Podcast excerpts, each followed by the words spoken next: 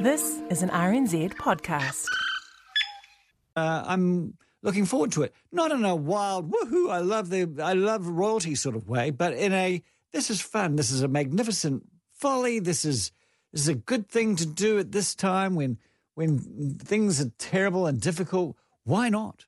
That was News Talk ZB's Andrew Dickens, no major monarchist, as he said there, but like many in the media lately, he told his listeners last Monday he was looking forward to this weekend's coronation spectacle because it would be, well, spectacular. Um, what, what would I call it? You know, um, a sideshow from the drudgery of everyday life, a, a bit of fun. Well, sideshow is one way of putting it, but this was also a confirmation of a new head of state for us for the first time in 70 years, and an opportunity to ponder our constitutional arrangements, republicanism, and other stuff that many people said it was too soon to discuss when Queen Elizabeth died last year. But is that what New Zealand news media audiences actually want right now, or do they want a bit of fun? In a minute, we'll ask about that. But the media of the not so United Kingdom right now have also been debating the coronation because there, just like here, there's a fairly severe cost of living crisis going on in the background. It's not going to be cheap. According to Britain's Sun newspaper, Charles's coronation is expected to cost around, wait for it, 120 million euros. If it was to be comparable with the previous one, it would be something like 46 million quid. Uh, that's what it equates to now from 1953 well, costs. Well, it depends how you account for it. I hope we see a coronation that is sufficiently dignified for our sovereign. This is a one off cost. According to a poll of 4,500 Britons in mid April, commissioned by the BBC's flagship current affairs show Panorama, 54% of people believed that the monarchy was good value for money in Britain, but a third thought the opposite. And a lack of clarity about actual royal finances, said Panorama, was feeding public doubts about that and whether the royals could really empathise with their subjects who were doing it tough. But on News Talk ZB last Monday, Andrew Dickens referred to another survey that said the £100 million a year that British taxpayers tip into the monarchy returns £1.7 billion to the UK economy. Uh, the royal family is good business for the UK. That's why when you start hearing from Green MPs in, in the UK about, well, you know, the royalty's past its time, uh, you go, well, actually, I think there's a lot of business people who will say no, and they're not going to get rid of it in any time just because you think it's an anachronism because there's so much money coming out of it. Possibly all true, but that £1.7 billion figure was also the estimate of a British marketing and branding company, and some of that value was in the existing brand value of the House of Windsor, they said, and much of it IP that they already own. Anyhow, to those who said that the cashed up new king should have footed the bill for his own coronation, ZB's Andrew Dickens insisted that the monarchy's matinee on Saturday could probably pay for itself. The amount of tat that they're selling, the amount of memorabilia that they're selling, the amount of um, hotel rooms that they're filling out, the number of airfares they're doing, the number of uh, people who are, who are operating hospitality facilities that are catering for the people that have come for the coronation. It's huge. And among those beating a path to London for the coronation was Andrew Dickens' ZB colleagues, Kate Hawkesby, and her partner on the air and in life, Mike Hosking. Though when he got to London, Mike Hosking found that coronation fervour hadn't been quite enough to revive a suffering London CBD. There are more empty shots than there are full ones. You just need to be here a while to notice these sort of differences. I mean, we went to lunch uh, the other day at what was once one of the city's best restaurants, no longer. Uh, the prices hadn't changed. Well, they had actually, they'd gone up, but everything else had slipped. Service was not what it was uh, the polish isn't quite there anymore. So, once again, for all the issues we face in New Zealand, and they are many and varied, and some indeed very worrying, we are far from alone.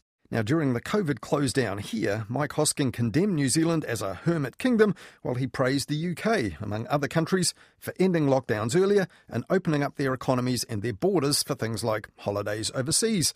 Though once in London, he told his listeners this last week. The debate now is who has handled it better.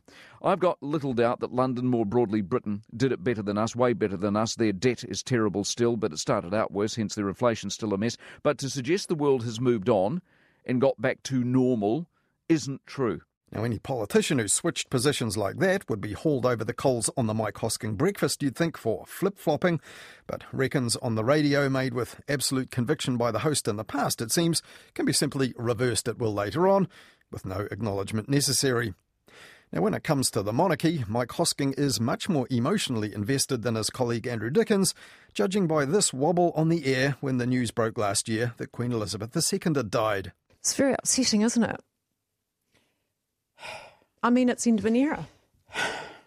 I don't know that I can. I don't. Just give me a couple of minutes. But according to that opinion poll aired on BBC TV's Panorama last week, not all Brits are as hopelessly devoted to the monarchy now under new management. A new poll suggests public opinion about the British royals is changing, with less than a third of 18 to 24 year olds in the UK wanting the monarchy to continue. And it turned out that Mike Hosking had actually caught that episode of Panorama on BBC television, and he didn't like that particular take. That was the only demographic that was actually negative towards the monarchy. 25 to 50, 40, uh, 25 to 49 year olds, 48 favoured the um, monarchy. 50 to 64 year olds, 67% favoured the monarchy. 65 plus is 78% favoured the monarchy. So, in totality, which is how these stories should be told, the vast majority of people still favour the monarchy. But on those results concerning younger people, ZB's Mr. Monarchy got his maths a bit messed up. The 18 to 24 year olds, 32 didn't want it, 38 did. And, uh, sorry, 32 did, 38 didn't. So, in other words, a majority didn't want it anymore. What they didn't point out, or most of the coverage I read didn't point out, is 40% didn't know. It was actually 30% who said they didn't know, not 40, and while the majority of 58% overall did indeed back the retention of the monarchy in this particular poll, Mike Hosking didn't mention the trend that Panorama picked up based on a previous one. When YouGov asked the same question in July 2013, a year after the Queen's Diamond Jubilee, 75% of people polled said the monarchy should continue, and only 17% wanted an elected head of state. For young people, decline in support appears starker. In the new poll, less than a third of 18 to 24 year olds said the monarchy should continue. And Mike Hosking also didn't mention that 45% of the people polled by Panorama said they believed King Charles III was out of touch, and only 36% said they believed he wasn't. On Newshub at 6 last Tuesday, on the other hand, they had no qualms about saying this. Monarchy popularity has hit a record low. Only three in every 10 Brits consider the monarch very important. And there, Newshub's Lisette Reymer was talking about another survey of 6,500 UK people, part of 40 years' worth of data that's part of the British Annual Social Attitude Survey. And it also noted that the royal family usually gets a bump in support around jubilees, weddings, or royal births. Though when Lisette Reymer vox popped the people already holding down a spot in the street almost a full week out from this weekend's coronation convoy, there was no surprise that she found British devotees like this guy. Hip hip away! Hip hip away! Three cheers for the King and Queen! Hip hip away! Hip hip away! Well, here too, people revering royalty made the news this week with the coronation imminent. Plans for the big night are low key. Oh, I'd watch it, but it won't get me upset or anything like that. I'm past that business, but I'll have a cup of tea for him, yeah. That's royal fan Barbara Larson on Morning Report on RNZ National last Tuesday. She's collected royal stuff in New Plymouth since she was a child in a house where the walls are lined with royal books and mementos. And TVNZ were certainly banking on New Zealanders wanting wall to wall royal coverage this past week. The state owned broadcaster, which turned down an invitation to air the state memorial service for Queen Elizabeth II last year, began last Wednesday night on TVNZ1 with last year's Royal Variety Command performance. The Coronation Street on after that was just a coincidence.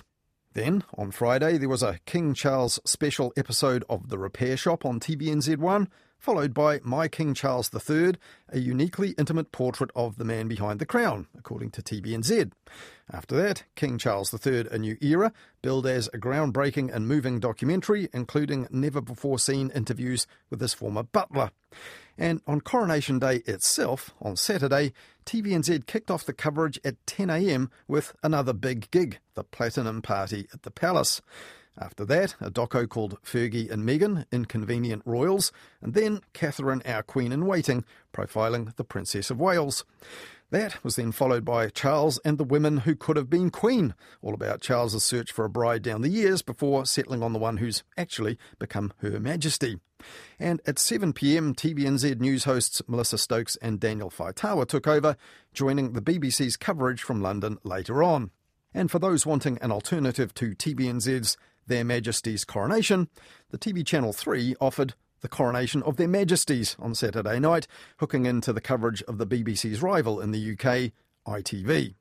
Though last month, TV Channel 3 show The Project did promote a genuine alternative when visiting British comedian Ross Noble declared he'd be doing his own alternative live commentary on the coronation on the night especially the BBC, you know, they have all these posh people and they always do this thing where nothing's happening and they'll have some and they'll just go, wonderful scenes now, wonderful scenes, wonderful scenes, yeah, wonderful scenes. So that's basically, you don't have to know anything at all. You just have to say, wonderful scenes now, wonderful scenes. Now, of course, for royalty fans, these are really wonderful scenes and ones they don't get to see very often.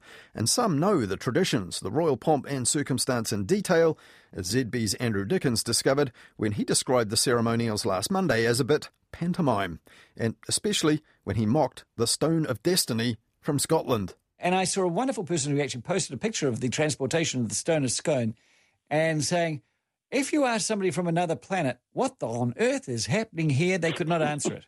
They're worshipping a freaking stone. You know? I, I think Scoon, the. Um, sorry. And on this and some other matters of royal tradition, Andrew Dickens was royally fact checked by some of his own listeners. It's my heritage, and I'm proud of the heritage. Coronations have been going on since the first recorded one of King Athelstan in 925 AD. Yeah. The ceremony follows largely the same format. It's solemn, and the stone of Scone was placed under St Edward's chair by King Edward I. And it wasn't only the older sounding listeners who were looking forward to the coronation. Yeah, I think it's going to be cool, and I don't know why everyone's bagging it out. Like, I get it, it's expensive. However, one change to the tradition that didn't go down so well with Andrew Dickens was that invitation for us all to pledge allegiance to the new king. Chanting along with the Archbishop of Canterbury. Come on, get real. It's 2023. We're just watching this for the for the fancy vermine, uh, you know, cloak and the and the crowns and the jewels and the horses and the carriages and the people and the flags. Now, that'd probably be an ermine cloak, unless they're making them out of ratskins these days. But Andrew Dickens was backed up on his point about that Pledge of Allegiance by the vox popped people of New Zealand. Why would I pledge my allegiance? I just don't feel that I owe them anything. I think it's sort of old fashioned. I wouldn't do that. Another piece of royal protocol was breached by our own Prime Minister just before he jetted off to the coronation when Chris Hipkins, rather than the palace, told the media he'd be meeting the King, prompting this from Newshub political editor Jenna Lynch. Chippy had a slippy, accidentally revealing today that he will be getting a meeting with the one, the only, His Majesty King Charles. Now, there was plenty more where that came from this past week until this weekend's actual coronation, but for those who'd had more than enough, there was an online solution of sorts as well. Maori artist Hamiora Bailey has developed a way to make your computer filter out news about the royal family and replace it with local and Indigenous news. The plugin works by scanning web pages for keywords and visuals relating to the royal family. The royal content is then removed and replaced by articles sourced from multiple Indigenous publishers. Well, one outlet where that online plugin wouldn't have come in all that handy if you wanted to unplug royal coverage was newsroom.co.nz, which had nothing in the way of coronation coverage on its main site this past week, though it does also co produce with RNZ the daily podcast The Detail, which last Monday did devote an episode to the coronation. And the host, Sarah Robson, wrapped it up with an intriguing question for the New Zealand Woman's Weekly royal correspondent Donna Fleming. Was the coronation actually necessary? He doesn't actually officially need to have a coronation. Like you say, as soon as his mother died, he became king and he's been known as King Charles since then. But this is just sort of putting the icing on top in a way. And it is officially saying that he is the head of state, he's the head of the church. That's an important part of it. And it's just officiating, making everything official. So it is important in that respect. But technically, no, he doesn't actually need to be crowned. And on Friday, Newsroom's political editor Jo Moir said this in its weekly podcast, Raw Politics. Is it time for New Zealand to become a republic? I feel like this question has been asked so many times, and here we are talking about it again.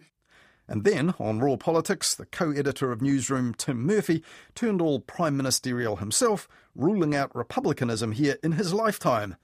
Unless.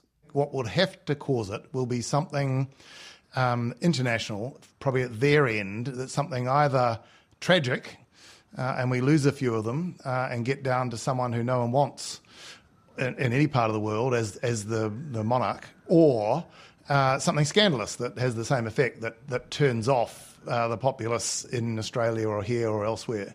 Now, earlier, Tim Murphy had pointed out on social media that after decades of people saying that a national debate would likely follow the Queen's death, it just isn't happening. And one of those who's saying this debate was due after the Queen died last year was Otago University Professor of Law Andrew Geddis. Writing for Newsroom at that time, he said that the media coverage of Queen Elizabeth's death pointed to some of the reasons for removing the sovereign as our head of state. Watching the Queen's coffin's procession to an 11th century palace some 1800 kilometres away, surrounded by pomp and ceremony harking back centuries, makes it abundantly clear this is not our monarchy. History may have bequeathed us the state of affairs, said Andrew Geddis, but retaining it is an active choice. But eight months on, a similar monarchical spectacle has been back on our screens big time this past week, with next to nothing in the media pondering the possibility of change, save for reports of our Prime Minister saying New Zealand will, ideally and in time, become a country independent of the British Crown. Now, that in itself wasn't a change from what his predecessors as Prime Minister had said, so this week I asked Andrew Geddis, has media ambivalence about the issue and its fondness for royal spectacle taken the issue off the agenda altogether? I don't get a strong sense amongst uh, New Zealanders that we're seeing it as sort of our new king coming in. It's more, oh, isn't it funny how the British are having their king which then brackets incidentally means he'll transfer over to us, but oh, that's just a sideline.